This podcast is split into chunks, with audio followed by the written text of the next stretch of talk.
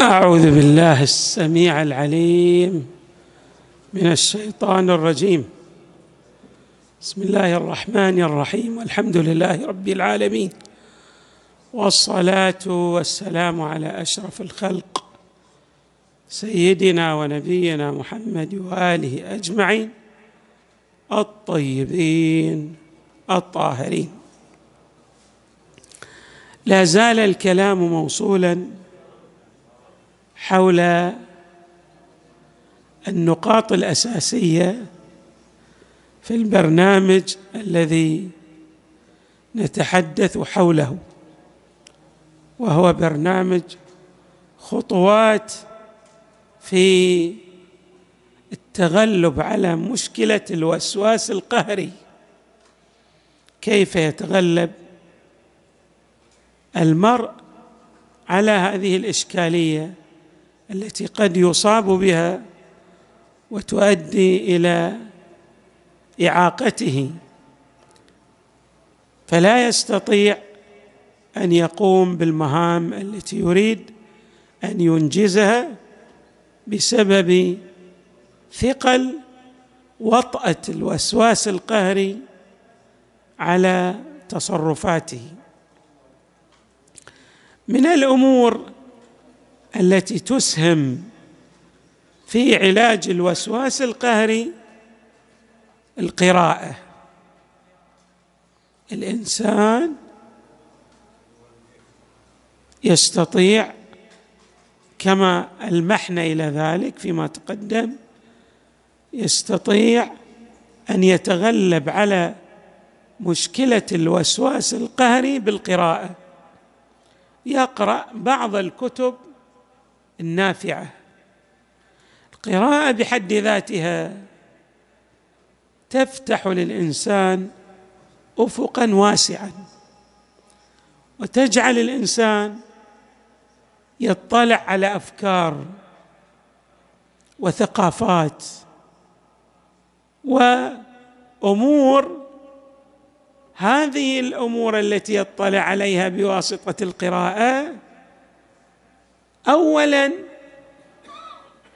تشغل جزءا من وقته يعني هو الوسواسي كما عبرنا فيما تقدم يدور في حلقة مفرغة يعني يدور حول تلك الأفكار السيئة.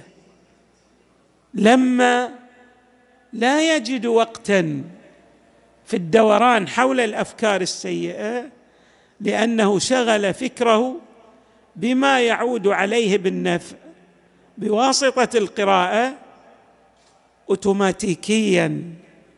سوف يقل تفكيره السلبي. فاذا القراءة جد هامة. قراءة هامة جدا في معالجة الوسواس القهري. طبعا عندما نقول القراءة هذا لا يعني أن الإنسان لا بد أن يقرأ مثلا الكتب الدينية. لا كتب الثقافية كتب التاريخ كتب السيرة آه، تراجم الشخصيات. هذه تراجم الشخصيات بالخصوص العلماء والحكماء والفلاسفة والمبدعين. تعطي الإنسان يعني افاقا واسعة وبالتالي يتخلص من الأفكار السلبية التي كانت تعشعش في ذهنه. اذا من الأمور التي تعالج الوسواس القهري أن الإنسان يقرأ.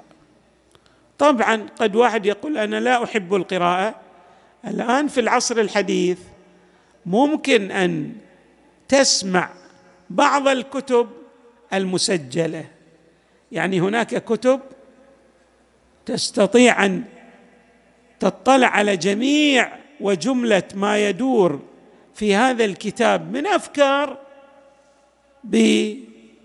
بالسماع والاستماع إلى هذا الكتاب. يعني ممكن تضع آه، ذلك التسجيل في فلاش ميموري تضعه في السيارة تسمع تلك الأفكار.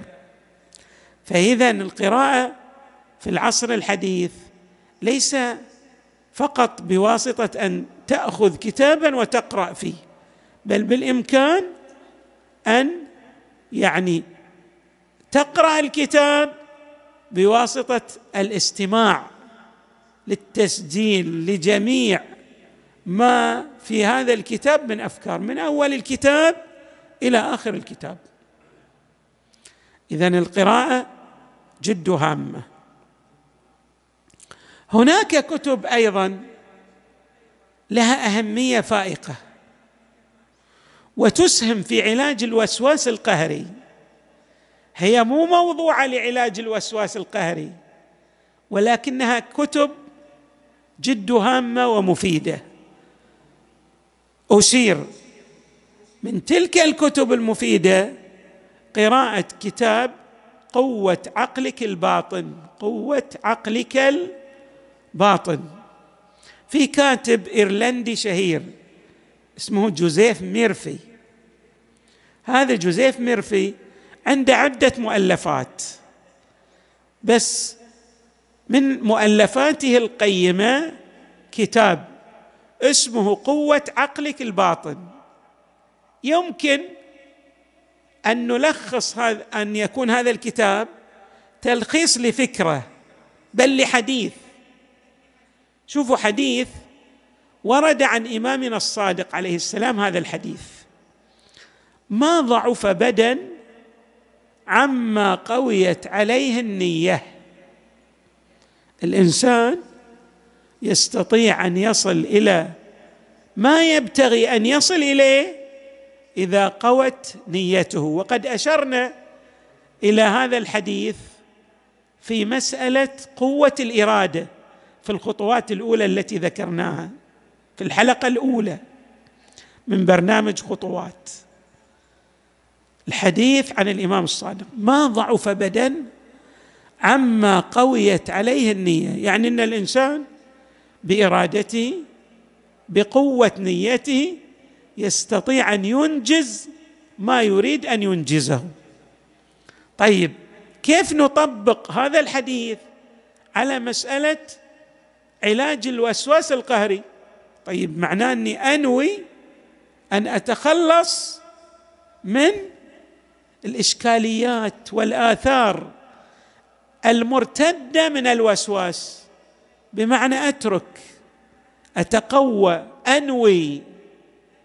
راح يستجيب بدني لأنه لن يضعف كما يقول الإمام الصادق. لن يضعف عما قويت عليه نيتي. سيستجيب لهذا البدن ويجعلني ماذا؟ أتخلص من الآثار السلبية للوسواس القهري. طبعا الكتاب فيه أفكار قيمة كما قلت. وفي حكم جميلة جدا. طبعا ما يخلو كتاب مو كل كتاب في يعني كل ما فيه هو إيجابي مية بالمية بس بالتأكيد فيه أفكار إيجابية جميلة جدا. الكتاب الذي لا باطل فيه هو القرآن الكريم. أما بقية الكتب فيها الغث والسمين ولكن بالتأكيد هذا الكتاب كتاب جوزيف ميرفي قوة عقلك الباطن كتاب قيم. فيه أفكار. إذا الإنسان قرأها وتأمل فيها راح يستفيد من الأفكار الموجودة في علاج إشكالية الوسواس القهري. بس هنا أنبه. بعض الناس يقرأ الكتاب. مرة واحدة ويستفيد منه نحوا من الاستفادة. طبعا القراءة المفيدة هي القراءة المعمقة المركزة. والقراءة المركزة ما تتأتى من خلال قراءة الكتاب مرة واحدة. هذه قراءة الكتاب مرة واحدة تعطيك إضاءة عن الكتاب. أما جعل الأفكار الموجودة في الكتاب تنغرس في عقلك وفي عالم اللا شعور اللاواعي وهو العالم الداخلي اللي يسمونه العقل الباطن هذا يحتاج على الأقل أن تقرأ أي كتاب تريد أن تغرس الأفكار الموجودة فيه في عقلك اللاواعي على الأقل خمس مرات تقرأ الكتاب.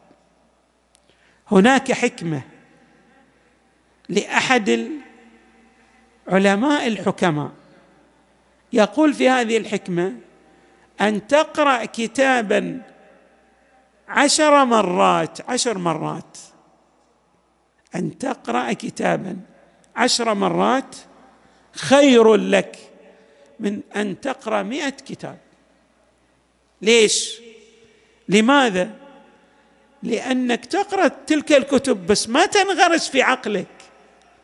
الاستفادة منها ضئيلة. أما لو قرأت الكتاب خمس فما فوق خمس مرات فما فوق وركزت تلك الأفكار الموجودة في الكتاب بمعنى زرعت تلك الأفكار في كنه وجودك.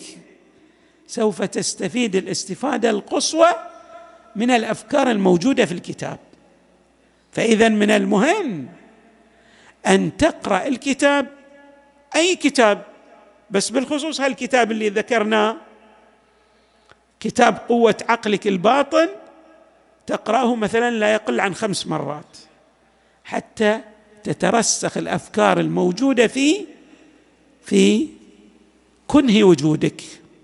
بعد من الأمور التي ترسخ الأفكار أنك تحاول أن تتباحث حول تلك الأفكار مع شخص آخر. يعني تنقل الأفكار التي قرأتها إلى شخص آخر.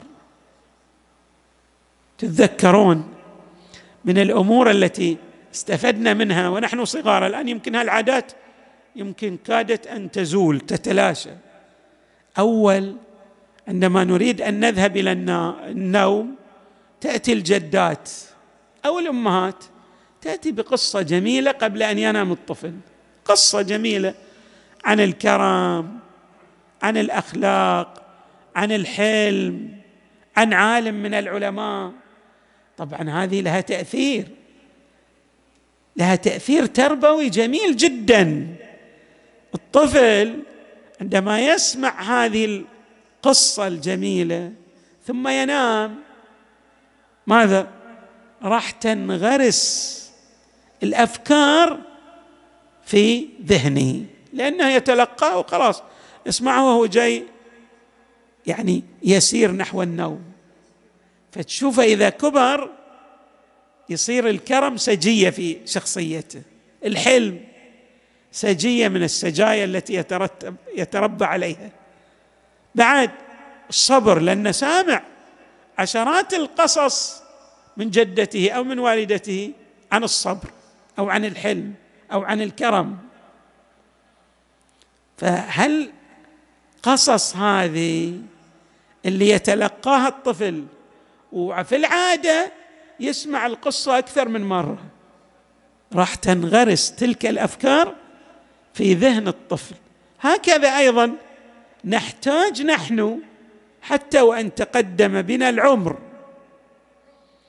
كي نرسخ الأفكار نقرأ أي كتاب من الكتب التي نريد أن نستفيد منها على الأقل خمس مرات. على الأقل. هذا أقل شيء. خمس مرات.